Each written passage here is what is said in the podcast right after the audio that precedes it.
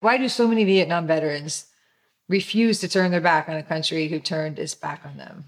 You know, that's an interesting question. Uh, when, you know, the American Legion we returned to, we returned to the veterans of foreign wars, and those veteran organizations turned us away. And so uh, Vietnam Veterans of America was formed. And the motto for that, sadly enough, was never again will one generation of veterans abandon another. So we started advocating for Vietnam veterans. It took 30 years to get Agent Orange finally uh, solidified, but uh, we couldn't see that happen to the Iraqi and Afghanistan war veterans. And so we welcomed them home and that became our call sign, you know, welcome home to those veterans. So we weren't about to turn our back on, on any veterans. We lived our credo and we didn't want to see that happen to anyone else.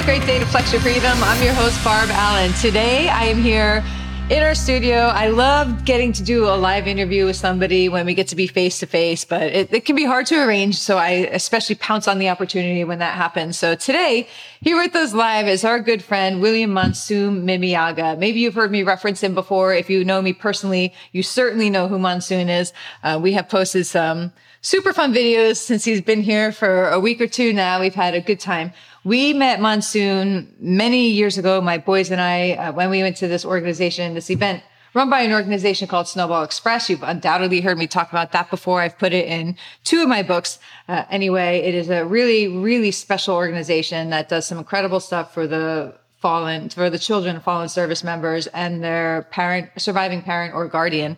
And so that is where I met Monsoon because like so many Vietnam veterans, he has come back to continue to serve in a different capacity. Uh, of all the people that serve the families of the fallen, the Vietnam veterans are the ones that show up time and time again. So I always also talk about Vietnam veterans and my great affection and respect for them. And Monsoon is one of those reasons why he is a Marine Corps veteran. He served in the Gulf War and the Vietnam War. He has been awarded the prestigious title of California's Teacher of the Year, not once, but two times. So he is all around awesome. And he's also got hefty doses of sarcasm and obnoxiousness, shall we say, that endear him to me a little more. So we can go to toe to toe. Not many people can go toe to toe with me. but not many people go toe to toe with this person either. So it takes it takes one to manage him. He needs some certain amount of wrangling. So come help me wrangle my good friend Monsoon today. We're going to talk about service, sacrifice, freedom, and all things snarky. Winston, thank you for being here today. Well, you know, it's a pleasure to be here. I'm happy to be here. And in fact, I've had uh, 10, 12 days of a wonderful vacation. I got to see the fire team, uh, hang out with Dave fishing, uh, just uh, hanging out at cemeteries, you know, and it's just, have a cemetery it's just been a great time. Why? All right. So let's get into that right there. What is it about? I, if you ever have the opportunity to be cruising down the road with this man, you will need to plan an extra 45 minutes for every cemetery you pass on your route, or you will need to floor it or point out a puppy or something in the opposite direction so he doesn't see the cemetery because he will have you pulling into the cemetery and walking among those. And, you know, I think first I thought it was just this cruel thing he likes to do to widows, but he likes to do it to everybody. Um, so what is What's the what's the cemetery? Cemeteries are like going to a museum. Instead of seeing the coats and the armor and the weapons and the and uh, all that nonsense, here you go to cemetery. You're walking on the hallowed grounds. You're uh, you're reading the tombstones. You're reading the names from the Revolutionary War, War of 1812. You know, Spanish American War. Reading about those heroes that are buried there that served and sacrificed. It's better than a museum. You you feel this connection unlike uh, unlike uh, Pelosi, you know, digging a hole and feeling a connection with China, you know. Here you're uh, basically walking around those, uh, remembering, acknowledging, recognizing those that served and sacrificed. And it, it's just the history that's in the cemetery. You know, uh, a widow that lost uh, her two kids. Then she lost her husband. Then soon after, she lost her other two kids. And then she died six years later. I mean, just the stories that they tell that you find in these cemeteries. And uh, going throughout this state in the great state of, of um, Con- uh, Connecticut. My gosh, I've never been to Connecticut. Went to Connecticut. We passed a few cemeteries, but unfortunately, uh, Barbara Allen floored the car, distracted me, and zoomed by them. But visit these cemeteries. A lot of them are just homegrown plots, but uh, the vintage, the age, the history. I mean, this one whole patch, just one sign out there saying these are all for the uh, those buried here that are unknown. Imagine that it was like a half acre, just people buried under those grounds, and I just find that uh, interesting. It is, and I'm going to say I will hand that to you. Took obviously, I had some cemetery issues for a long time. Took me a long time to be able to walk through them. Uh, but going there and doing that with you and seeing the tombstones from the Revolutionary War, the War of 1812, the Civil War, it is just uh, it is just a great reminder, even for those of us who are who do carry the weight of our freedom in some way. I never served, but I lost my husband in service. You have served and sacrificed. You've lost a lot of people you love in service, uh, and your service cost you a lot as well. Um, so, but even we sometimes need to kind of put things in perspective a little bit and remind ourselves. So yeah, I would recommend that. So Krusty, I call him Krusty, so just bear with me. It's Krusty O'Marine. and I call her Lenny. Because that doesn't make sense. But Lenny does make sense because he's a big horse. um, so broad at the shoulders. You were 17 when you signed on that dotted line for the United States Marine Corps. I was 17 years old. I just uh, my recruiter called me in. I sat down and he said, um, what would you like to do? And I said, I'd like to be a pilot. And so he says, not a problem. Just sign right here. And we're going to make you a pilot, a jet jockey, Top Gun. I learned when I stood on those yellow footprints that he lied. Do you know what? I have interviewed a lot of veterans, and you are I was surprised at first to hear this. So many people said, "Oh, you know, I went to join the. I really wanted to join the army, but that recruiter was out to lunch, so I wound up joining the Navy, or I wanted to join the Navy, but then that recruiter told me I couldn't do it for whatever reason, and I wound up, you know, joining the Air Force or whatever. Like so many people have these just random reasons for joining the branch that that they for choosing the branch that they chose, or sometimes the branch chose them. So I those stories are always fun to hear.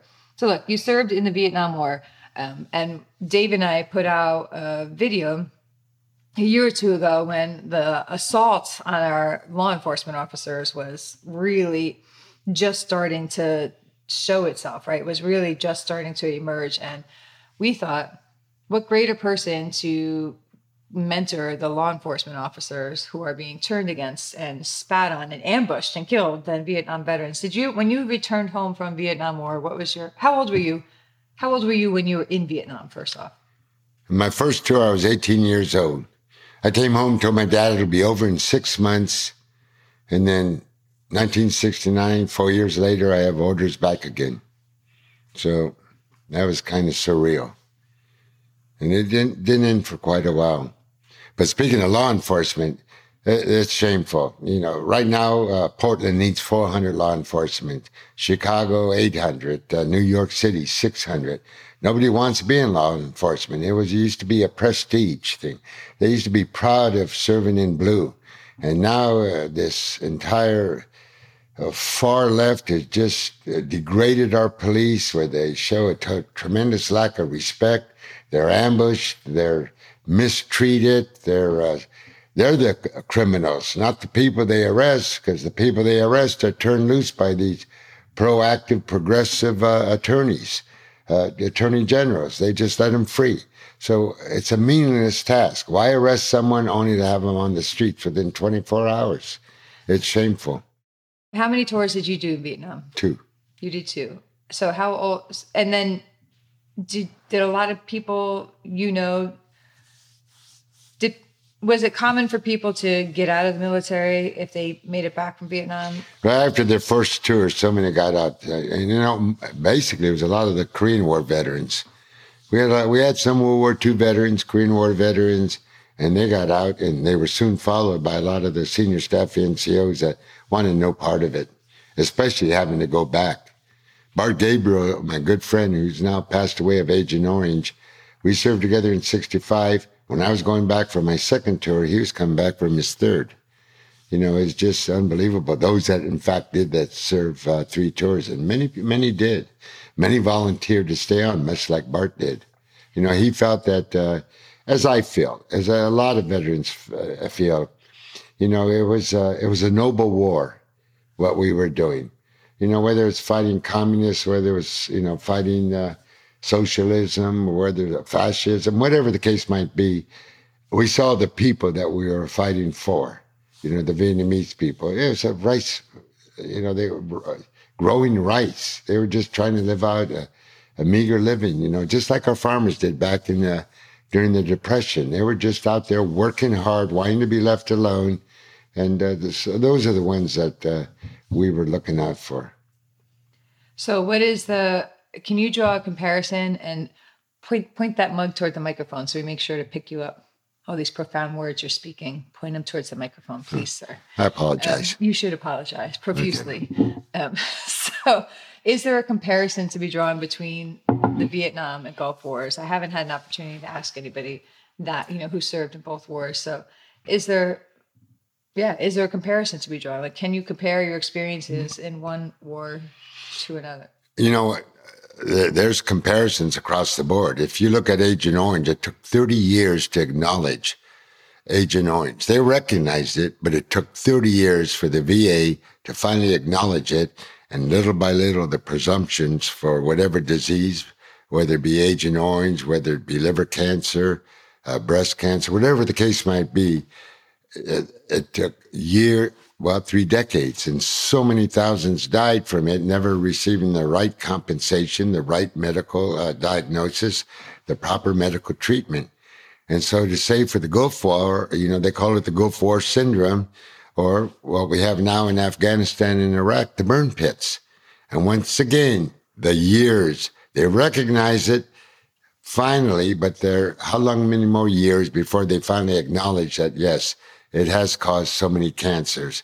So from the Gulf syndrome to uh, to the burn pits, yeah, that's a comparison right there. That they prolong it. You know, the, send the veteran off to war, but when he comes home, let's not take care of him. Not really. You know, we say we do. And there's a lot of lip service up in uh, in the Congress and the Senate. You know, but it's not really taken care of. And some of those that you depended upon to take care of you, whether it be uh, uh, they don't. They're just not there. So the VA has become an adversary, not an ally to the veteran. Yeah, I spent three years as a veteran services officer helping veterans file claims and deal with the aftermath of their service. And the saying that I was immediately taught when I first started training was delay, deny, hope they die. Yeah. That was it. That was it. Would you That's, totally agree with that? Yeah. Yeah, totally agree. And here's the devastation. And not only does a veteran suffer and he's die, but he leaves back a family he leaves back a wife, three, four young kids, and that. Gee, what's that, that like? Yeah, that's yeah. Right. you were left with four boys, but they were a fire team. You know, I'm not one that advocates any any service. You know, because all, I'm proud of all our services, and so I try to stay neutral and not really. Uh, show whatever service that I served. You know, right. you never know. You just no, very, I'm very just, laid back. I'm low key about never, the services, but you know, no one ever guessed that you're a Marine. Oh no, and they well they would guess because I, am very articulate and I know how to spell. You know, everyone wished they could be a Marine, but you were left with a fire team, fire team, Marine Corps, four troops, and that's what Barbara Allen had, four troops, and from little, and now they're tall oak trees, and they're all doing so well. So it's it's a blessing to, to, to say, but to be part of that with Snowball Express just wrap your arms around those families and see those kids, you know, just hitting it off, having a good time once a year at Christmas. And now with um, the Gary Sinise Foundation, uh, and so we know it'll continue on from 2006 to, to today. So for those of you who don't know what Snowball Express was, um, I I do try to focus a lot of my content or my talks on on the people that step forward to help and the people that support and serve. Right. So Snowball Express into like a year after I, I spent one Christmas. I lost my husband. We went through one Christmas, and then the second Christmas, I was contacted. The widows started talking. Hey, there's some guy out there calling to see if families of the fallen want to go to Disneyland in which one is in California? Disney Disneyland. Land, Disney- or World so no, Disneyland, Disneyland. in California and get together and meet each other and all this. And we were a little suspicious of of all of it, but we figured, well, what the hell? We'll get on a plane and we'll go and we'll see. And it turned out to be such a heartfelt, powerful, emotional experience where this organization at no charge flies families, uh, flies the children and their surviving parent or guardian out to one location for three years. It was in in California. And then it moved to Texas, and now our Gary Sinise Foundation has taken over Snowball Express, and it is in Orlando every year. But we got to get together at one of the hardest times of years for us and celebrate and just see people holding up signs saying your dad is a hero to your children. That means so much. And so it's just a, it's more than a three day experience. We got to meet family, uh, friends who've become family. That's where I met Monsoon, and Monsoon has been a huge mentor to my kids and me in ways um, over the years. So, and Vietnam veterans are are a big part of that driving force of organizations like that. Why do you think Vietnam veterans continue? Viet, Vietnam veterans could have come home and to a country that turned its back on you all, and you all could have said, "Book this, you know, I'm out of here. You guys are on your own, right?" So why don't you guys? And why why do so many Vietnam veterans refuse to turn their back on a country who turned its back on them? You know, that's an interesting question. Uh, when, you know, the American Legion we returned to, we returned to the Veterans of Foreign Wars, and those veteran organizations turned us away. And so uh, Vietnam Veterans of America was formed. And the motto for that, sadly enough, was never again will one generation of veterans abandon another. So we started advocating for Vietnam veterans. took 30 years to get it. Agent Orange finally uh, solidified.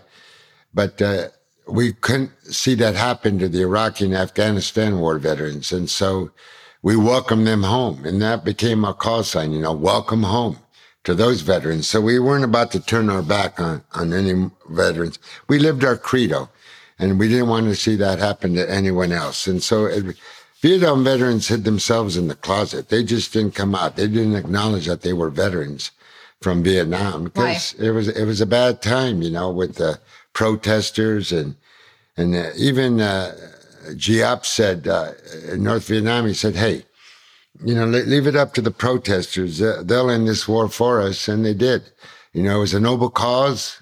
I left both tours when we were winning, but unfortunately, after Tet, you know, everything turned south, and uh, the politicians lost this war, not us. So basically, we betrayed uh, Vietnam, South Vietnam.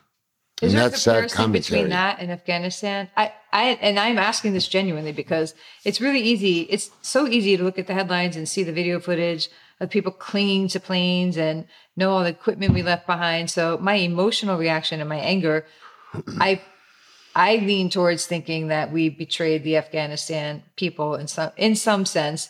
Um, but I don't, I am going to admit, I don't fully understand the nuances or mechanics or political implications of it all, right? But as a humanitarian side, I just look and see the people left behind and the way in which it was done, and the fact that the Taliban have now resumed complete control of that country, and it breaks my heart. Um, but is that misguided? Is that No. is that an over exaggeration of things? You know, we play, we become the world's policeman. And unfortunately, uh, by becoming the world's policeman, we want to carry that uh, force of democracy to wherever we go, and it doesn't work. Afghanistan is a tribal nation. I mean, all those provinces are run by tribal warlords. And it's much like the Native American Indian, you know, when the cavalry came in, you know, they're taking away their sacred lands, their hallowed lands, the lands that the buffalo roam free the Native Americans gathered together, even though they fought each other over land, over uh, over horses, over buffalo. They came together and they fought Custer and, and destroyed him. So much like that, the tribal warlords all came together and say, "Hey, we're not going to allow the British to be here any longer. We're not going to allow the Russians to stay here any longer. We're not going to allow the Americans to stay here any longer." And so we went to war fighting tribal warlords. We fought the Taliban. The Taliban was our enemy. And then we just closed up shop. We just left. And our enemy now, uh, they've become what? Our ally, the Taliban? It, it doesn't make any sense. The irony of it all, it, it just, it's much like, you know, the, trying to understand the Democratic Party. It's not the party our parents grew up with. It's a, a mean, spiteful, hateful party that just wants to. Uh, are we going to edit this out? I don't know. We'll see. I, am sorry. I don't mean to get into the political part of this, but it is political because we left there with people hanging on airplanes trying to get out. Much like, you know, in the fall of Saigon in May of 75, people hanging on to airplanes, crashing helicopters on, on carrier decks, you know, just trying to flee the country. The thousands that died, the boat people. And much, that's how we left Afghanistan. And it's, we didn't leave it with any kind of an infrastructure other than, you know, you know, $40 billion worth of our equipment. Maddening. Maddening. So my husband was killed in Iraq, not Afghanistan. And I already, and the fact that he was murdered by another, so, you know, so it's compounded, but it's hard when you, hard enough when you lose someone you love. And then harder still when you feel like their sacrifice means nothing or, or, was rendered meaningless in some and you know you help the people that you help in the time that you help them right? But the the long-term goal the long-term reason you were there is just taken away right? It doesn't matter you know? So maybe you helped people for x amount of years but you were just delaying the inevitable you didn't prevent it you know you just delayed it so i felt like that i felt like my husband went for a lie with the weapons of mass destruction you know in iraq and then then you have the people in Afghanistan, you have the Vietnam veterans who you know, saw that country they gave so much for and lost so much for, turned right back over to the people they went there to stop. What do you think is the point? What what is the incentive for somebody to join the military today? What, are you in touch with active duty troops? Do you are you in the community? Do you know? Uh, or do you speak to people who are considering joining? Like, what if I was th- if I said to you, Monsoon, my kids are would like to join the military in any of the branches? What would your advice to them be? You know, we have an all volunteer force now. Less than one percent of the uh, people serve, and you know, in my years of teaching, you know, in the middle schools, uh, I've learned this: these kids, when we had the draft Everybody served a minimum of two years, much like the IDF in Israel. You served two years. And if you didn't want to go into the service, you had some objection to carrying a rifle or something, go in the Peace Corps for two years. If you didn't want to do that, uh, go in the Peace Corps, then go volunteer at a hospital for two years. But you did some type of service. The all volunteer force was good because it brought in people that were patriotic, people that wanted to serve. But at the same time, it took away that patriotism that the rest of the country would feel. That patriotism where, uh, where kids would know, hey, we're proud that their dad served in the military or that he served in the Peace Corps, or we're proud that their cousin, their uncle. These kids have, the students of mine had no, they didn't know a veteran. They didn't know anybody that served because of this, you know, the draft. Uh, we ended the draft and went to the all volunteer force. And so this, generation after generation of kids didn't grow up with any form of patriotism, discipline, self-discipline, motivation, paying it forward, helping someone else. That's why when I listen to your podcast, I see these individuals that you interview that have organizations, whether it's for horse therapy or whether it's getting them a refrigerator, whether it's transition up the wire, whether it's getting them homes. These are the actual people, just few in number, but the actual people that are walking the talk, they're actually doing something. And so all these uh, folks that you have on your podcast, that's awesome. They are doing something, not giving, and they're doing more than what our government's doing. That's for darn sure. So those are the ones that I have the great respect and admiration for. Many of them served because they understand what it's like for those that, uh, what the need is, but there are many that haven't served, but they still want to do something and they are doing it. But I just feel that the draft should come back. You that, feel the draft should come back? I did not know this about you. Oh yes, I, I, mean that way everybody they don't have to serve in the military. They could serve in the Peace Corps or, or, so or in the Job Corps. This is interesting. They could serve in something. Like if I got notified or my kids got notified, hey, you're 18 now. The United States government has declared that you must do one of these things for the next two years. No, only Like, only like I see, I see the only- value, but who is the government to say? Yeah, but stop. It's shit hot to feel like you belong to something. And when you're 18 years old, you I mean, you're going to get your education paid for. You're, gonna serve two years on something that you choose. They're not saying you have to choose this, that. Choose something that's going to benefit society as a whole. But who who determines? You determine it. is? You say, okay, this is the program I like to go into. draft. It is a draft in some ways, okay? But bring back something. But you don't think so? You're not saying you think the government? We should resume the government saying, sending out this letter No. saying, "Hey, you're 18 for the next two years. You must do one of these things." That's No, not what you're saying. That's not what I'm saying. I'm saying if if you receive a notice, okay, not everybody does, but you know, you register for the draft, you register to pay it forward, doing something of your choice. Unlike before, go to the military, job corps, go into the Peace Corps, whatever. No, you choose something that's going to benefit someone else. instead of being of a volunteer. instead of going to the workforce or instead of college. yeah, go be a candy striper for God's sakes. I mean, you're doing something But for someone else. instead? Well, um, because this is an interesting point. Are you? saying Gee. Are you saying instead of college, instead of getting a job, instead of starting No. a business? No, you could in go. addition to. No, in addition to. You could go to college because what do you get from college? You get deferments. You get okay. Yeah. No, you don't get that. You get radicalized. no, you get- well, that's true. The left wing, you know, it's all professors are so far left wing, you know. Yes, you get deferments at college. So you're going to do something that's going to be beneficial for someone else. Okay, I hear you, and I agree with you. I'm just trying to figure this out. But are you saying you should do that because the government tells you to and makes you do it?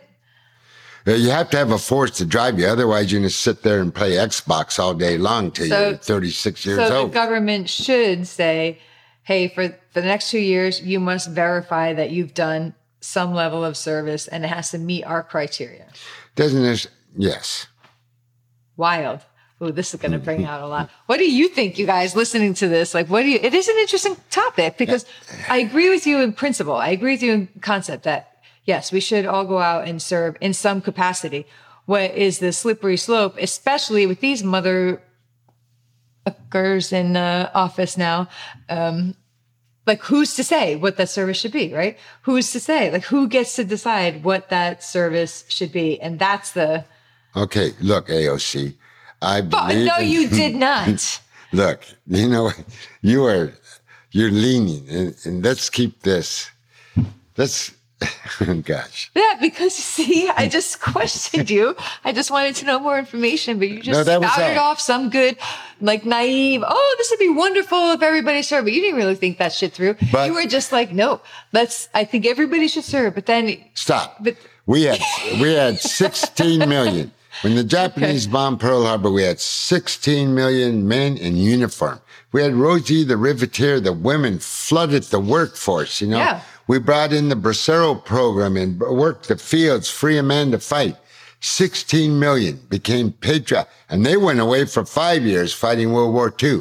And today is August 14th, the day the Japanese surrendered. So, so, you know, we should be grateful for that. That's this date, 1945. And if you go to my Facebook, you could see uh, Harry Truman announcing it. Now, having said that, 16 million served, 400,000 served in sacrifice. So if you think about that, those were proud, patriotic Americans. And so, yes, they were, they enlisted initially, but then in 43, we were shortage of manpower. So they started the draft, started bringing them in, but they didn't hesitate. They went, they served. I hear you. And so- right, I good. just say it is a it is a really tricky area because on the one hand, you agree with it. Yes, we need to step forward and serve. And now our country is so freaking muddled. Like, what should the so should Americans get drafted while we have illegals pouring over our border and getting free phones and buses everywhere? So, so, so imagine this: if the, if if we go to war now and Americans are all drafted, so Americans are all fighting the war, who's left here? It's the freaking illegals to take over our, our country. Like, what would happen? Haven't we created such a disaster in this country? We- it's crazy. You're absolutely happening? right. We are a nation of laws. Well, we used to be. used to be a nation of laws. And when, uh, you know, when you have uh, police officers that are dying, then I say, you know, that are being ambushed and nothing being done about it. I'm all for Judge Roy Bean. I'm all for frontier justice. Let's go back to those days when justice was applied, you know, equally uh, across the board. And not in the past days, but today it should be equally passed. But it's not. It's ignored. And so you're right. It's we're, we're a game of uh, we're a, we're a muddled society right now. How do we get it back? We get it back by bringing uh, by bringing President Trump back with DeSantis as his vice president, and uh, God, that would be a ticket right there. Wow. We take back over the House and we get rid of Pelosi, Schumer, we get rid of uh, Adam Schiff, we get rid of uh, the AOC, we get rid of the squad. Which, we by get, the way, if you ever call me AOC again, Yeah, we- you're going to die in your sleep. we Just get- saying. And that's get- kind. we get rid of the people that are the swamp. And if anybody, and I'm not saying this, you know, the Democratic Party was a good party at one time, maybe, but today it's not. And so many people are blinded. Oh, I'm so happy to be paying 5.69 for a gallon of gas now. In fact, uh, you know, they lowered it eight cents when two years ago you were paying two dollars for it. So it's doubled, and you're happy. Come on. Food prices gone up, lumber, literally. How's construction happening? The housing market is just off the wall. And so how are we surviving today? What do you think is being done? You're a California teacher year twice. Um, what do you, so what, talk about the kind of school you taught in because this is this plays into what you were just talking about. Um, what was what was the school you taught? Was it like a prestigious school you taught at? Was it a private school? Was it a public? Talk about the school. You know, the schools I taught, I taught in Hawaii and I taught in uh, in California, and they, the schools I taught at, you know, they gave they offered me a stipend. Hey, Monsoon, you want to go teach? Uh, you want five thousand dollars? I said, yeah, shit hot. I'll take your five thousand. And they said you have to teach in a, in a predominantly um, in a predominantly gang infested area. It's in a school that's uh, doesn't have a great reputation. It's an inner city school. I said, okay, you, you have to teach for five years. We're giving you a thousand dollar bonus for teaching five years. I said, I'll take it. So I taught special education. I taught emotionally disturbed kids, you know, a couple years behind in education. But they weren't emotionally disturbed. They were just gangbangers. They were foster kids. They were kids that, you know, a parent was in prison for drugs or mom hmm. OD'd on drugs. Mom was selling drugs, got arrested. You know, aunts or uncles were raising them. They live in HUD housing where at night, you know, the gunfire, knife fights and all this went on. They just needed some direction. I was asked by one superintendent, what's the worst thing you have to do with these kids? And I says, send them back home after the day's over. wow. They found refuge at school. And grudgingly over time, they realized that you cared for them. And so that's, uh, and so they listened. And a lot of them found success. So in the time that you were teaching, what are the years that you're? What years did your teaching career? Yeah, I taught for 23 years. So it was 1998 to, uh, well, I was in Hawaii too. So in 97, 96. And then I just retired a year ago. Okay. So you you still have a current pulse. Like you have your thumb on the pulse still a little, you know, where you can still speak about because I know a lot of parents are pushing back against the school district Parents, curriculum. parents are not domestic terrorists, okay? Let's get that down there, Attorney General. They're not domestic terrorists. They're parents concerned about their kids reading about the sexual exploits when they're in first grade uh, of, uh, you know, masturbation and all this other crap when they're in first grade. Give me a break. What happened to the, you know, the uh, reading, arithmetic, and writing? What happened to those days? We got through it okay. We're, we're educated. Our We're with education, I think our education system was already packed with enough meaningless garbage in the first place. Like Absolutely. Like, you know. who care? Like we just learned so much unnecessary stuff in school in the first place, and now they're packing it with with just dangerous stuff. But is that is that true? Did you see that in your school district? Um, did your school district push any kind of agenda that would that some parents would call radical? You know, in terms of CRT or the sexuality of You know, the, the CRT, you know, we taught you know, here's the uh, in, in school, we did away with geography, we did away with American studies, history. Totally, you you Yeah, taught no geography. Pretty much. Oh, geography's gone. We did away with the metal shop, the carpenter shop, the wood shop, the automotive shop. All these are gone, and they brought in dance. Oh, what dance? Give these kids something to get their hands dirty. Teach them in the metal shop how to weld. Teach them how to fix a car. Whatever, all those are gone. And they bring in all these progressive things like dance and art. Not that I'm against dancing and art. I did a lot of jitterbugging in my time. Dancing, two step, line dancing, the best. But they bring in dancing and the art.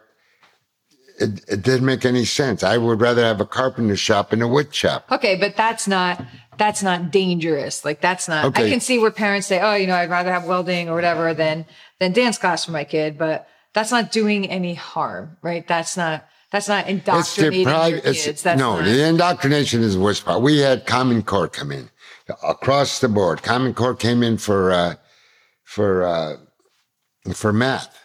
Hey, I learned math. Two plus two is is four, not two plus two minus eight uh, subtracted by three hundred and twenty Yeah. times sixteen and stuff. And and how many cows jumped over the moon? I mean.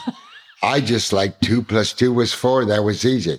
Why are we teaching this this new form of math? Oh, so they become more aware of of the mathematical studies. And I learned math. I mean, they could learn math the simple way, and then you move on, progressively move on. Why bring in this common core? And then with literature, my God, what a great storyteller! What a great story that he just told about you know, about Mary had a little lamb and the, the wolf and the big bad wolf and stuff. Not about the stories pushed aside. Now it's about what was the intent of the author? What, what does that mean? He- Well- he told a story about the wolf. He huffed and puffed and blew the house down. All right, but that's not indoctrinate. That's so. So it sounds like what you're saying is that there was no, there was none of the arguing with me? indoctrination in your school. But the indoctrination I'm saying is because this is what parent, like my children were are out of that school district, school level years, right? So I didn't know exactly all the in the time my kids were in school. It was more like subtle implications, right? It was like like subtle tweaks here and there being offered. So I didn't even realize the stuff that my kids were being taught to think and believe in some sense in the schools about about our country and about how patriotism is not necessarily a good thing and and all this stuff, right? Um, and so you're it sounds like you're saying I'm not hearing you say that in your school district anything was taught about that. Like y- your school district did not push that this country is a bad place, that socialism's good, that capitalism's bad, that patriotism's bad. You didn't see that in your school. The teachers we had in our Because that's no. the difference between right. like why didn't author Okay. say that? Like I, I hear you, All right, here. Grandpa. I'll say this. Yeah. We had teachers in my school, in, in all the schools in the school district I taught, that were very liberal That's in their teaching, very liberal in their teaching, and the way they taught things, it was uh, not the way that, that we weren't revisiting history. We were revisiting revisionist history in their perspective and in their professor's perspective from whatever university they graduated. I taught history as it was real, even whether it went against uh, cultures or example, the uh, Buffalo soldiers, big Right. poster of Buffalo soldiers charging down, you know, with their cavalry hats back and the proud name of the Buffalo soldiers as they're uh, riding down the range, riding down the Native American Indians. And my question was just, why are they held in such adulation, you know, by the African American teachers teaching about the Buffalo soldiers? I said, here they were free men and they were slaves that were free now, come out west, find uh, 40 acres and a mule and join the cavalry. They joined the cavalry. So here was former slaves that were oppressed, now not oppressing Indians, but killing them. So how did that rationalize in their minds, So you know? why are they celebrated? Yeah, why are they celebrated when they in fact were the indigenous, indigenous people were being killed off by these former slaves Right. who lived under oppression. Now they're creating it, but they're not enslaving the Indians to work, uh, you know, for profit. They're killing them. So I find those things. So it's not, it's, it's an interpretation of history from the left side to the right side. So this indoctrination of, you know, saying, look at the great contribution of the African American society. And I'll give it to them. You know, like the Bracero program. When we sent men off to fight in World War II, we brought in the migrant workers to work the fields. My God, who was going to do it? And they worked those fields hard.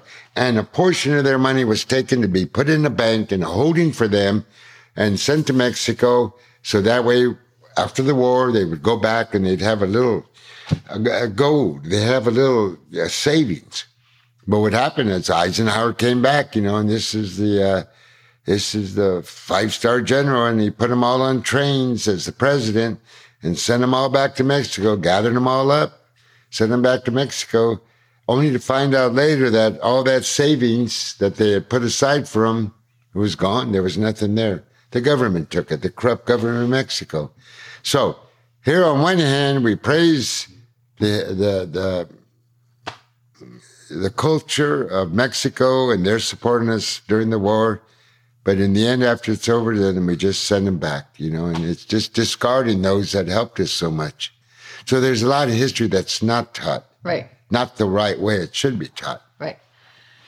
All right. So, what do you think about things like movements to get rid of the Pledge of Allegiance in schools and the national anthem and and all of that? Like to the movement away from celebrating our country and our patriotism towards towards sort of attacking it Yeah, that's- that's my viewpoint right so but i see i see a lot of parents uh, out there and there's a lot of news stories and people posting on community pages and whatnot and i'm following that and i'm listening to other parents in schools and i have friends and family who are teachers uh, and i listen to their conversations about what they're being mandated to do in school and what they're not allowed to do in school and all that. And so my impression is that uh, and even hearing my kids talk about like why patriotism isn't my own kids my own kids who sort of like question like what's so important about patriotism? I'm like ah you know are you Your- serious? Your, father Um, served in and- sacrifice for yeah patriotism. but you know and they appreciate that and they respect that and they value that but they have also been taught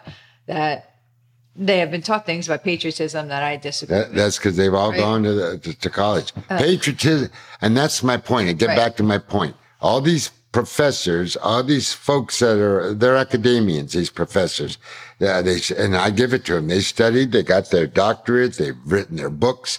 They wrote their books not for the people. They wrote their books for other historians.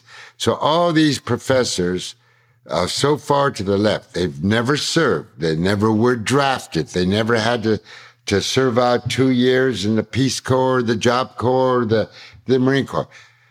They're academians and brilliant men, brilliant scholars for the perspective that they were taught in looking at America's not the greatest nation in the world. Our flag does not represent everyone. I mean, they, they find everything so critical. Then they want to tear down our statues. I would rather have go out there and see Robert E. Lee in a statue and being able to bring a group of kids up there and says, Robert E. Lee, you know, by all accounts, he was a Christian general. Okay. That's the good side of him. But here's the bad side of him, whatever that case might be. To have that statue right there as a teaching tool. Why tear it down and remove it? That is part of history. We cannot remake history. We can't hide the history. So leave those statues in place, good or bad, and come up to them and bring your students and say, this is what I see about Robert E. Lee. He was a Christian general. He was very religious. He freed his slaves after the war. You know, many of them did. George Washington had slaves. After his second term, he freed his slaves. Thomas Jefferson freed his slaves. Uh, we missed that. They were just all slaveholders. Okay, tear this statue down. Now let's go blow up Mount Rushmore. All those assholes on the Mount Rushmore, the presidents and Jefferson, Hamilton, all these people owned slaves. Get rid of it. I mean, Yeah. what do you wipe out our history for what? For this small nucleus of left wing, progressive, communist, infiltrated, fascist. Okay. Just take it away. Tell us how you really feel. No, I agree, I agree with you on on a lot of those points, and that's it. And that's why we, that's why we sort of tilted the tone of the show to call it, you know, flex your freedom because freedom encompasses so many. You and I have fought. We still continue to fight for freedom from our own internal struggles, right? Whether it's Oh, uh, gosh, people you that know, have a hold is, on yeah. us, our past that have a hold on us. You know, you're you're carrying guilt, you're carrying obligation, a false sense of obligation, right? So freedom comes in all sorts of things: financial, emotional, spiritual, physical, mental. Absolutely. And I, you know what? Firsthand, I could attest to that. Yes, he can. This man is Yeah. I, I am going to, I am going home to fight for Uh, my uh, freedom. Okay, That's all. That's that's how we don't. Okay. Don't need to create problems for you here, Krusty sir, Okay. um, on the show. But I appreciate that. So uh, this is why I have long wanted to to sit down with our friend Monsoon here and talk about that because we all.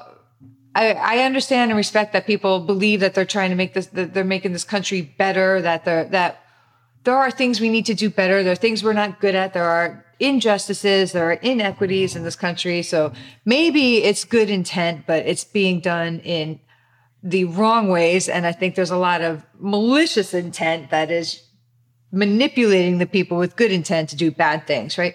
And so it's like this crazy circle we're in. And so I love to bring people on who who have given so much for our freedom because I see so many people taking it for granted, just assuming that we're always going to have the luxury of sitting back and criticizing this amazing country. I think our country still is amazing, uh, even though we're in a little bit of trouble right now, right? Um, maybe we're the laughing stock of the world. Perhaps we will be the laughing stock of history at some point, um, based on, you know, the vagina hats and the plastic cartons over our faces and CD, like like all this, it, just sheer lunacy that we have seen here for the past few years, right? Um, but I think I think we can bring it back, and I think we can learn from this and grow from this. And- And, and it's I have- important to talk to people. Like No, and. I, I totally agree with you. And I just want to let you, those that are fearful right now and stuff, President Trump did not take nuclear secrets and the buttons home with him, you know, to, to shoot off missiles. I mean, he didn't do that. if people right? believe that garbage, I think I think we're just in bigger trouble than I thought we were. Right? Like who? Nobody says anyone's a saint, right? But to, but to see all this firepower aimed at this one person when all these other people are doing genuine criminal misdeeds, genuine treasonous things, just genuinely horrific things. And then you have this one person who sends out stupid tweets and shoots his mouth off, or maybe we'd be better zipping it a little bit. Um, it, it just, just lunacy. But before we end here, we need to mention this cane walking stick. Very important to you. It's a walking stick. Out does. I want to give a shout out to Ruben Arcoletta. He's a Navy veteran, a Vietnam War veteran. He's also a retired police chief, but he goes to places in Colorado, Gallup, New Mexico. He finds his steer, uh, you know, the horns that have fallen off our deer and made from this beautiful desert wood.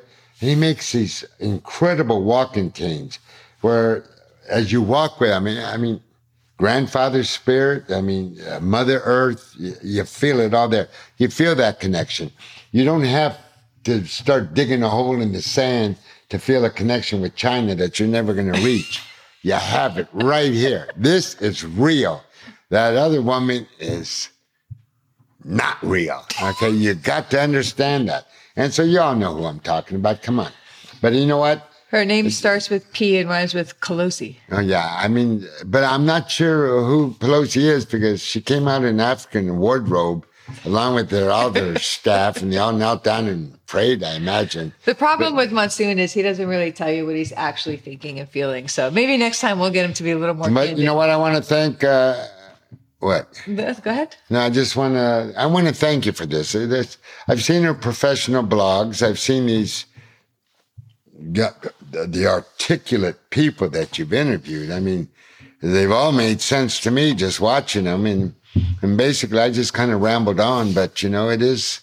I'm a rambler. You know, sometimes you have cowboys that ramble, and you have guys that are Rambler's one word. educated. One word for you, Krusty. Um, but look, I'm I'm glad that. But I, I but I'm I thank we got to do this. I thank. I'm grateful that you opened your home for me, that you fed me, that you cooked, that you fixed the coffee, the Crown and Coke, took me fishing in the pond. I caught uh, myself. A, a we don't thir- do this for all of our guests. Yeah. you know. I caught a 13 Although pound, we should, we will, if you want to come on. two pounds out here, and I threw the line in. I caught a 13 pound frog. I mean, that thing was, whoo, it was a big All right, frog. Chrissy. All right. You know, I want to thank you all. Simplify. Sometimes- Hoorah! I got to cut him off. But really, thank you again so much for joining us. And really, every day is a great day to flex your freedom. Let's be sure to thank a veteran every time we see them. Those who serve honorably, I will say, those who serve with honor, because many do not, but most do. Yep. So, um, I want to say welcome home and a hand salute. Hoorah! hoorah.